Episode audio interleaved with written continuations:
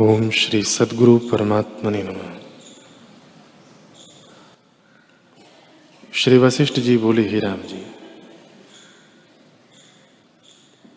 चित्त और स्पंदन की एकता मन कहती है। मन और कोई वस्तु नहीं। जैसे रथ, घोड़ा, हाथी, प्यादा इनके सिवाय सेना का रूप और कुछ नहीं।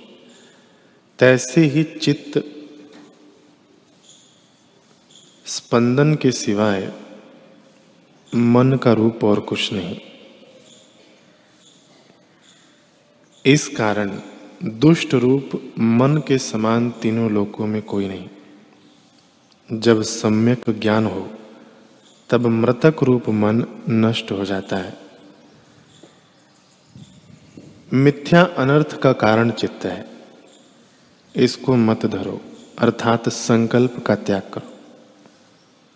हे राम जी, मन का उपजना मिथ्या है, परमार्थ से नहीं, संकल्प का नाम मन है। इस कारण कुछ है नहीं। जैसे मृग तृष्णा की नदी मिथ्या भासती है, तैसे ही मन मिथ्या है।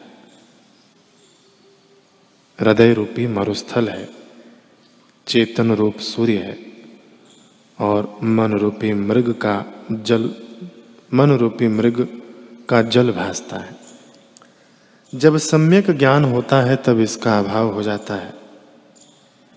मन जड़ता से निस्वार्थ, निस्वरूप है और सर्वदा मृतक रूप है। उसी मृतक ने सब लोगों को मृतक किया है। यह बड़ा आश्चर्य है कि अंग भी कुछ नहीं, देह भी नहीं, और न आधार है, न आधेय है, पर जगत को भक्षण करता है, और बिना जाल के लोगों को फंसाए है। जो अविद्यमान मन है, उसी ने मिथ्या ही जगत को मारा है, और मिथ्या संकल्प और उदय और स्थित हुआ है।